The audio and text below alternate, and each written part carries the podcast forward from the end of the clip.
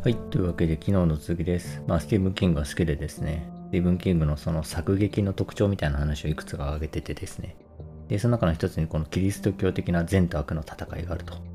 で、キリスト教的な悪っていうのは悪魔の悪でですね、悪魔の悪って何かって言ったら人を誘惑する悪であると。その人にを、えー悪事に転ばせてですね、悪をさせるのが悪魔なんですよね。で、その悪魔のような悪をですね、まあ、キングは描くんですよ。で、これがですね、面白い面と残念な面があるって話だったんですけど、で、そのですね、群像劇がその一つのポイントでですね、まあ、登場人物が全員ギリギリの問題を抱えてギリギリの人物であると。なんでギリギリの人物なんでですね、目が離せなくて、もう、お大丈夫かこの人みたいな感じで読んじゃうわけですけど、でですね、そのギリギリの人、もう今にもですね、破滅しそうな人っていうのをですね、悪に転ばす存在として、まあいろんなものが出てくるんですよね。例えばザ・スタンドだったらウイルスだし、えっ、と、まあレイ、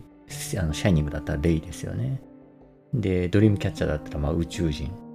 えーですし、まあ、あの、キャリーだったら、あの、突然芽生えた超能力と。で、まあ、イットだったらまあ、モンスターですよね。で、みたいなですね、まあ悪魔そのもの、ニードフルシングスとかみたいなですね、あと、まあ呪われた街もそうかな。悪魔そのものっていうのもまあ出てくると。っていうような感じでですね、その、そういう存在がですね、そのギリギリの、もうアメリカの田舎、メイン州で田舎でですね、ギリギリの状態で生きてる人のところをですね、でもギリギリ社会に踏みとどまってるような人をですね、まあ、善にギリ踏みとどまってる人に、にこういう悪がですね、襲いかかることで、どんどん人がですね、破滅したり悪に転がっていくっっていうようなものを描いてるんですよね。で、これはやっぱすごくスリリングなんでなんですよね。こう、正体不明なものがですね、こう、ギリギリの人物をですね、襲ってこう、あの、どんどんですね、ああ、こいつまた踏み外してしまったみたいな感じですね、あの、悪に転びたり、転びそうになったりするところを見てるのはですね、まあ、すごい面白いわけですよね。で、そこがですね、こう目が離せないところなんですけど、まあ、それがですね、その、キリスト教的な悪が面白く働いてる、作劇の中で面白く働いてるところですよね。なんですけど、一方ですね、そのキリスト教的な悪がですね、まあ、少なくとも日本の読者にとってですね、面白くなく働いてる部分もありまして、何かというとですね、その正体を表すとですね、まあ、悪魔みたいなまさに存在でですね、興ざめっていうことがあるんですよね。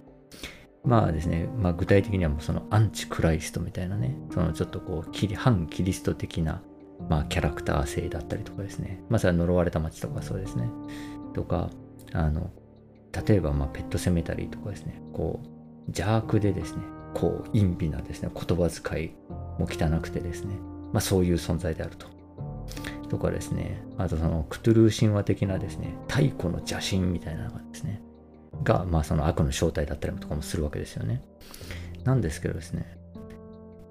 つつまり邪悪なんですよね。邪悪って怖くないですよね。まあ人それぞれ感覚あるかもしれないですけど、邪悪なものってですね、ま嫌だなと思いますよ。その 身近にいたら嫌だと思いますけど、怖くない気はするんですよね。まあ、どうだろうな。まあでも怖くないかな。うん、なんかそうですね。なんかこう、ヒヒヒヒヒみたいな感じですね。あの、あの、俺は悪いことするぜみたいなのがですね、いや、そんな怖くねえなみたいな感じがしてですね。で、例えばですけど、恨みって怖いですよね。それは多分人間を連想させるからなんですけど、だからですね、日本の幽霊って僕は怖いんですけど、そうですね、最後にですね、ずっとこう人々をですね、ギリギリな人々をですね、誘惑していたものっていうのがですね、バーンってですね、正体を表したらですね、ヒヒヒヒヒみたいな、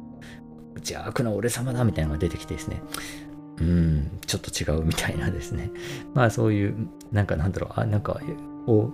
キリスト教系の人これ見て、非怖いとか思うのかな、みたいな感じの部分が、ちょっとあるのがですね、そのちょっと少し残念なところなんですけど、まあ、みたいな感じですね、その、善と悪の戦いのですね、悪に関しては、まあいいとこ悪いとこあるんですよね。じゃあですね、その、善もあるわけですね。キリスト教的な善と悪の戦いの善っていうのはじゃあどうなんだっていうとですね、これが僕はもうその、スティーブン・キングのですね、小説の最大の美点なんじゃないかと思ってるんですけど、このですね、あの、人の中の善を描くところがですね、熱いんですよね、すごく。で具体的にそのどういう場面かっていうと、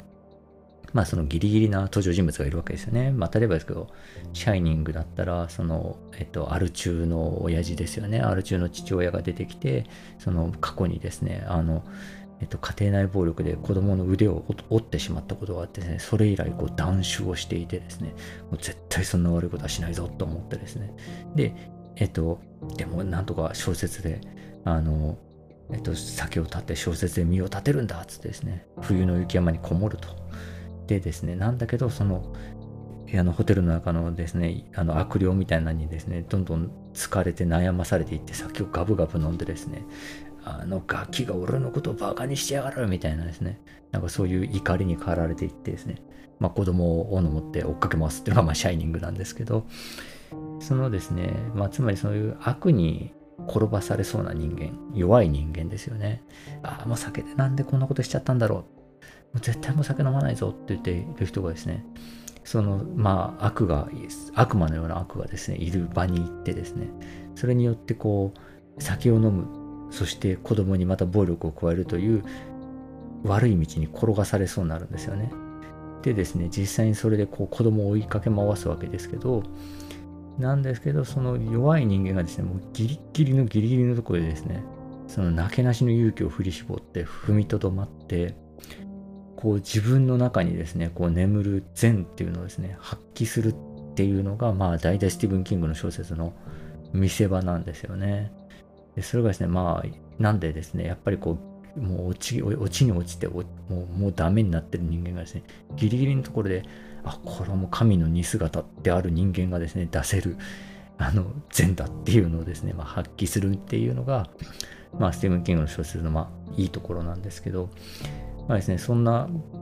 感じなんで、まあ、その自己犠牲的なですね、展開とかが多いわけですよね。まあ、その、あ一言で言うと、本当熱い展開が多いんですけど、でですね、まあその、シャイニングもですね、そんな感じで子供をですね、追いかけ回して、悪霊に取りつかれて、あとお酒を飲んでですね、子供を追いかけま、斧持って追いかけました親父がですね、ギリギリのギリギリのところですね、その父親の魂っていうのを取り戻してですね、まあ悪霊道連れにしてですね、ホテルを爆破するっていう、まあラストにつながっていくんですけど、でですね、それをですね、まあその、シャイニングの小説はそんな風に描いてるんですけど、このですね、まあ、話がちょっとそれると、その、シャイニングの映画が名作だって言われてるんですけど、スティーブン・キングはですね、その映画を見て、ブチ切れたりもうそこのが理由なんですよね。その、スタンリー・キューブリックはですね、その、まあ、超有名監督で、スティーブン・キングがまだ駆け出しの小説小説家だった時に、その突然ですね、あのキューブリックがキングの家に電話をかけてですね、キングの奥さんが電話を取って、あなた、スタンリー・キューブリックからよって、え？ー、ってなって電話出たら、君は霊を信じるのかね？死後の世界とか霊を信じるのかね？って言ってですね。で、まあ、スティーブン・キングはキリスト教徒なんで、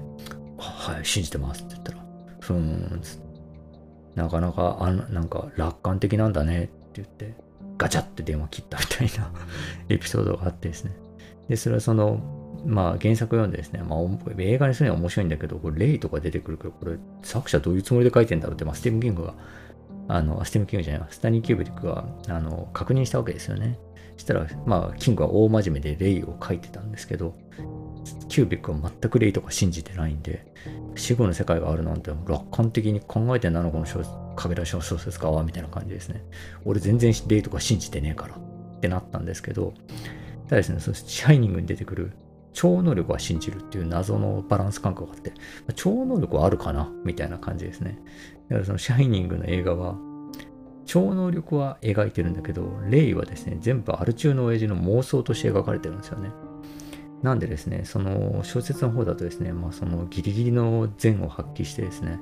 あの、自己犠牲で、まあ、子供の命を守った父親がですね、の映画の方だとですね、本当もう、アル中のおっさんがですね、妄想で幽霊見てですね、最後こう雪山であの狂ってのたれ死ぬっていうですね、もうあのギャグとしか思えない展開になっててですね、それを見てます。まあ、スティーブン・キングとしてはまあね、そこが一番、俺が一番書きたかったのはそこなのにみたいなね、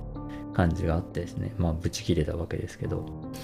まあそんな感じでですね、結構その、えっと、スティーブン・キングの小説にはすごいこう泣かせる展開が多いんですよね。で、そのですね、まあ泣かせる展開というのはその善をギリギリのところ発揮するシーンなんですけど、そのですね、そのその時のですね、文章のさえがすごいんですよね。あの、悪を描く時の文章もですね、もうねちっこくてですね、すごいんですけど、こう善を描く時の文章はまたさえ渡っててですね、まあ結構脊髄反射で涙が出るようなすごいいい文章を書くんですけど、ですね、ちょっと僕がですね、その、イットのですね、あの小説のある文章がですね、好きすぎて、多分ほぼ覚えてる文章があってですね、ちょっとそれを今空で言うんですけど、まあ、その、えっ、ー、と、主人公の友達である、その、まあ、あの、喘息持ちのすごい体の弱い子がいて、まあみんなにちょっといじめられてたんですけど、主人公はまあ自分の遊び仲間に加える、加えてですね、ずっとまあ一緒に遊んでるんですよね。で、遊んでるんですけど、最後ですね、その一頭の怪物とですね、戦う時に、その主人公がですね、気絶かなんかしてですね、そこにこう、あの怪物が迫ってくる。もうこのままじゃ絶対絶命だっていうシーンの時にですね、の、まあ、文章なんですけど、その、あの、喘息を持ってる子供がですね、あの、俺の友達に触るなって言って叫ぶんですよね。でそこのですね、字の文がすごい良くて、えっと、なんだっけな。と、あ、あの、このメイン州の、メイン州で一番ひどい、あの、喘息に侵された、この小さな肺から、バイキングのような雄たけびが響き渡るとは、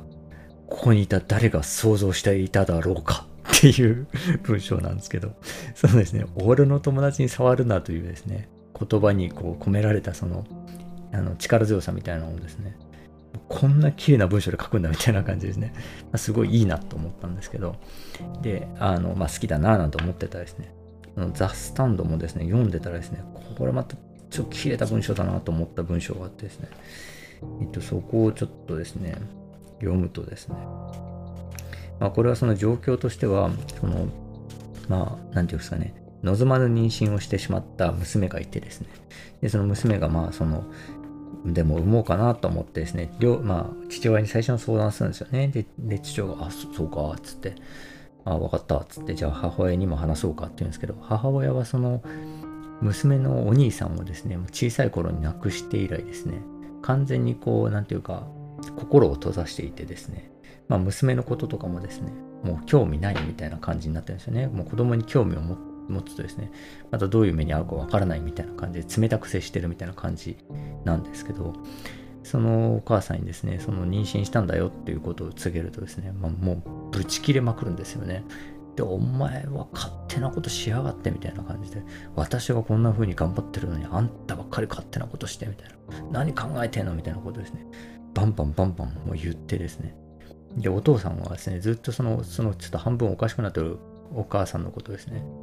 あいつが、あの子が亡くなってから、もうずっとこうなんだよなっ、つってずっと我慢してたんですけど、その時はさすがにちょっと、いや、ちょっとその言い方はやめようよ、みたいなこと言うんですけど、言えば言うほどですね、火に油で、もう、もう本当にこう手がつけられなくなってですね、もう、もう本当に娘を罵りまくるんですよね。で、娘がですね、もう、もう、やめてくれと。もう母親のこういう筐体をもう見な見たくないんだと。お父さん、もういいから引き引き下がってって思ってるんですけど、お父さん引き下がらなくてですね、もうお母さんがもう狂ったように、出てけ、出てけ、出てけとかつって、この家から出ろとかつって言ってたらですね、もうお母さんに父親がビンタしてですね、まあ説教するんですよね。まあお前、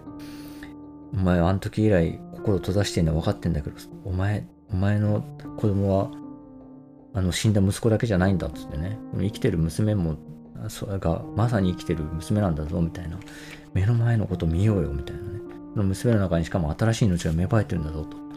で、死にばっかり目を向けてないで見ようよ。お前のことずっと俺はほっといたけど良くなかった。みたいな感じですね。えっと、まあすごいですね。その、あの母親をこう、まあ説得して、母親はまあその全然納得いかないんだけど、引き下がっていくみたいな場面があってですね。まあそこでですね、そのお父さんにまあ義理の義理のとこで守ってもらってですね、あの、その娘の方は、その、そのお父さんに向かって、ああ、パパ、本当にごめんなさい。私って本当に親不幸な。と父親の胸に顔をうずめた。って言ったですね、そのお父さんが、さあさあ、もういいよ。そう言って彼はフラニーの髪を撫でた。彼女の頭越しに午後の日差しが張り出し、あ、午後の日差しが張り出し窓から差し込んでいるのが見て取れた。これまでも常にそうだったように金色の埃っぽい動かない光博物館や死者の殿堂に差し込む日光のようなさあさあフラニーもういいんだ私はお前を愛してる愛してるよっていう文章なんですけど僕もちょっともう読んだ時もちょっと脊髄反射で涙が出ちゃったんですけどこのすごいですよねこのなんかこうお父さんがですねちょっと勇気を出してですねついにこうお母さんからその娘を守った時にですねあのその娘がですねそのお父さんの胸にこう顔をうずめた時に見えた見えた光景のですねちょっと目の端に見えた光っていうのをですね、まあ、描写してるわけですけどこれまでも常にそうだったように金色の埃っぽい動かない光博物館や死者の殿堂に差し込む日光のようなっていうすごいですよね。なんか本当にですねまあこういう光って見たことありますよね なんかこうなんかなんでしょうね何か何かある心理状態の時にですねこう部屋に差し込む光をですねこういう神々しいもののように見えることってありますよねなんかそれをですねこんな風に描写できるんだと思って、やっぱすげえなと思いました。ということですね、また、えー、10分余裕で越してしまったんですけども、えー、本日は以上となります。というわけで、えー、ありがとうございました。またご意見、ご感想ありましたら、えー、アルファベットで、あのアルファベットじゃんか、ローマ字で、エイドリアンタロ at gmail.com までお便りください。よろしくお願いします。